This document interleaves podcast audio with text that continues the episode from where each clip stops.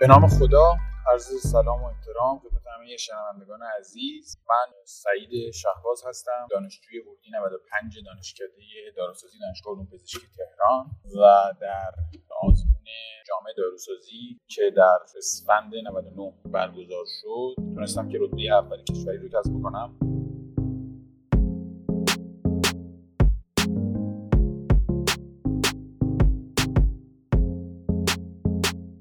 اول از همه نکته رو توضیح میدم.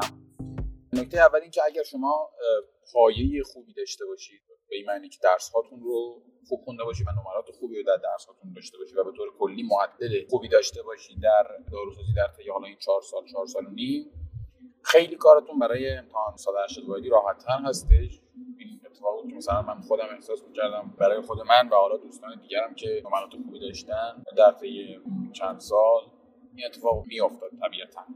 و آدم اگر که شما حالا پایی خوبی داری چه برای رتبه آوردن و چه برای حالا صرفا اگر که هدفتون پاس کردن هستش و خیلی نمی‌خواید وقتی حسین امتحان بگذارید بر هر دو حالتش کارتون راحت تر خواهد بود.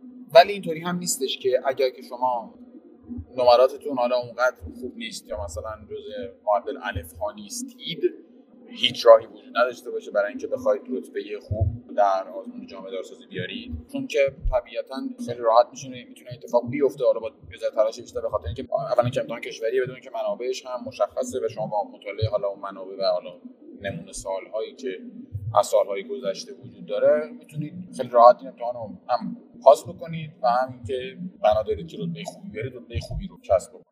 و مطلب دومی که لازم می‌دونم بگم این هستش که اگر شما در دانشکده داروسازی درس می‌خونید و این تصور رو دارید که دانشکدهتون جزو دانشکده های مثلا معروف برتر داروسازی کشور نیستش این به این معنی نیستش که شما در آزمون جامعه نمی‌تونید موفقیتی رو کسب بکنید یا مثلا نمی‌تونید رتبه خوبی بیارید نه اصلا اینطور نیستش.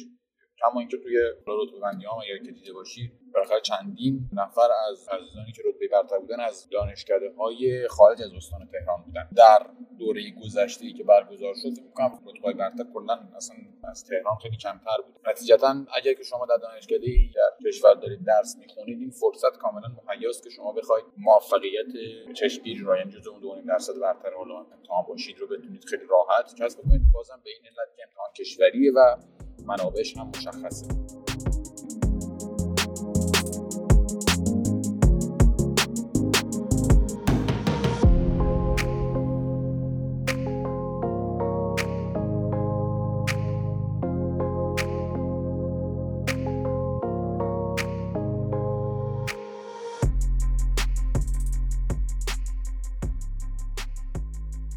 درباره خود امتحان بخوام یه توضیح بدم. امتحان 180 واحدی امتحان به نظر و به نسبت آسونی میاد.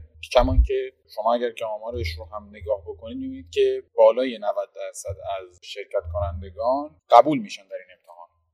نمره قبولی میارن. و امتحان نیستش که اصلا کسی بخواد پشتش بمونه. خیلی کم پیش میاد این اتفاق بیفته. و شما خیلی با تلاش خیلی کم می‌تونید خیلی راحت امتحان رو پاس بکنید. اگر که هدفتون رو بردن باشه که خب باید یه مقدار وقت بیشتری رو هم بگذارید. ولی کلا امتحان امتحان ترسناکی نیست امتحان خیلی امتحان آسونی. شما قرار 50 درصد از نمره رو حدودا کسب بکنید. این هم با توجه به سطح سوالاتی که می‌بینید آسونه. منابع امتحان خیلی شبیه به منابع آزمون تخصصه غالبا در خیلی از جاها. سیوریتیش کلا همونه. یا مثلا دارویش همینطور و بقیه درسان به همین نه ولی امتحان خیلی امتحان آسونتری از آزمون تخصصی آزمون پی اچ هستش. و یه چیزی سطح آزمون شاید یک چیزی بین همین آزمون های ارزشیابی ارتقا باشه و آزمون تخصصی یعنی از ارزشیابی ارتقا که در سالهای گذشته برگزار می‌شد الان ادغام شدن در هم دیگه. سطح از اون آزمون های ارزشیابی و ارتقا داروسازی بالاتره و از آزمون تخصص خب خیلی راحت تره بنابراین آزمون نگران کننده ای نیستش که مثلا بخوایم ازش بترسیم. درباره منابع آزمون برای اینکه شما بخواید مطالعه ای داشته باشید من راستیتش درباره مطالعه کردنش خیلی اطلاعاتی ندارم به خاطر اینکه من منابع رو نمی‌شناسم که بگم مثلا از فلان کتاب فلان انتشارات اگر که استفاده بکنید مثلا موفقیت بیشتری رو خواهید داشت. اینو رو نمی‌دونم خیلی شاید بقیه دوستان بیشتر بدونن. من چیزی که خودم خیلی بیشتر استفاده کردم برای اینکه اگه لازم بود جایی رو دوباره بخونم جزواتی بوده که ما خودمون یعنی ورودی خود ما در این سالها نوشته. و از همونها من مطالعه کردم و دوره کردم. برام راحت‌تر بود بخاطر اینکه این جزوه ها رو یک بار مثلا راه خط کرده بودم و خونده بودم و داشتم. می‌دونستم چیش کجاست و آشنا بودم با اون ساختار جزو. برام راحت بود. بنابراین کتاب دیگه ای رو من تهیه نکردم که بخوام از روش مطالب رو بخونم. و بیشتر و غالبا با همون جزوه خودم مطالعه رو انجام دادم. اگه جایی لازم بودی که دوره بکنم ولی بیشترین وقت رو من روی نمونه سال حل کردم. نمونه سال های آزمون ارتقا ارزشی یابی ها آزمون حالا 180 که برگزار شده بود دوره قبل 180 آزمایشی و آزمون های تخصص.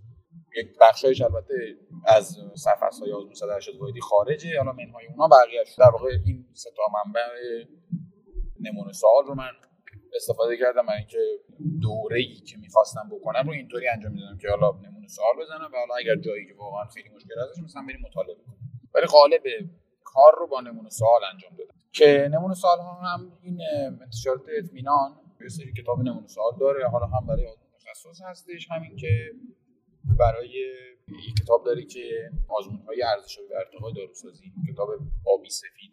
البته الان یه سری اپلیکیشن ها اومدن که حالا با قیمت های از کتاب و اینها می‌تونید شما به منابع دسترسی داشته باشید. اگه نمی‌خواید اونقدر هزینه بذارید خیلی هزینه های اپلیکیشن ها مثل اینکه چند تایی هم هستن ارزونتر این از منابعی که شما بخواید مطالعه کنید درباره ترتیب درس خوندن من بخوام درباره خودم بگم ترتیب رو من بر اساس تعداد سوالایی که در آزمون بود گذاشتم. یعنی اهمیت برای من درمان شناسی و pharmaceutics هر کدومشون 52 سوال داشتن اینا بیشتر بود. و آخرین اولویتی که مثلا بخوام بخونم سم شناسی بود که 15 تا سوال داره و فارماکوگنوزی که فارماکوگنوزی کلا نخوندم یعنی مطالعه هیچی نداشتم و فقط با نمونه سوال رفتم سر جلسه امتحان و نمونه سوال حداقل در 180 که ما دادیم امتحان 180 واحدی که قبل از ما دادن خیلی خوب جواب میده و اگر که شما زمانی که حالا درس فارماکولوژیتون که داشتید اگر با مطالعه خوبی گذرانده باشید و نمره خوبی داشتید که قطعا کارتون خیلی راحت تر خواهد بود ولی با نمونه سوال خیلی راحت شما می‌تونید آزمون فارماکولوژی رو به سرانجام برسونید. اون قسمت فارماکولوژی سوال رو خیلی راحت می‌تونید نمره خوبی ازش کسب بکنید. من چون بعد از امتحان حساب نکردم ببینم چند تا درست دارم چند تا غلط یعنی چیا رو درست دارم رو غلط دارم توی هر درس اطلاع ندارم که مثلا چند تا درس چند تا سوال رو در فارماکولوژی مثلا درست زدم یا تو هر درس. چند درصد تونستم ولی من کاری که برای کردم و حالا سوالش رو هم نسبتا بلد بودم از همین طریق بودش که سوال حل کردم. برای سمشناسی حالا من تو اون یک زمینه که کتابی خوندم مال انتشارات اطمینان سمشناسی مربوط به یعنی چند تا جلد کتاب سمشناسی هست انتشارات اطمینان داره که یه دونشون هستش که ویژه آزمون 180 واحدیه. من اون رو دو فصلش خوندم یعنی فصل اولش یه تیکه ها تازه فصل اولش کامل نخوندم.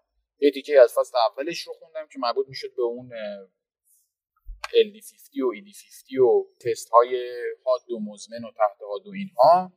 و بیشترین هم تعداد سوالی که معمولا تو سطح شناسی هم توی دوره ما اومد هم تو دوره قبل از ما. بحث سمیت به فلزات بود. اون رو کامل خوندم اون فصلش رو. و بقیه رو کامل فقط دیگه نمونه سوال و اون رو هم خیلی با سوالا شدم نمیاد که مشکل داشته باشم یعنی باز نمی‌دونم چند تا غلط زدم چند درست دادم ولی اون رو هم مشکلی با سوالا نداشتم فکر می‌کنم که درصدش خوب بوده. ولی بقیه درس ها رو با نمونه سوال هایی که عرض کردم و معرفی کردم و حالا اگر جایی لازم بوده جزواتی که خودمون داشتیم با مطالعه کردم من نمرم رو هم بخوام بگم در امتحان. من 179 شدم البته 4 تا سالش حذف شده یعنی 179 از 196 سال. و همین توضیحاتی که به نظر من میومد تا همین حدود بودش و امیدوارم که مفید بوده باشه براتون و در آزمون و حالا در هر زمینه دیگه که در پیش هستید موفق و معید باشید. خدا نگهدارتون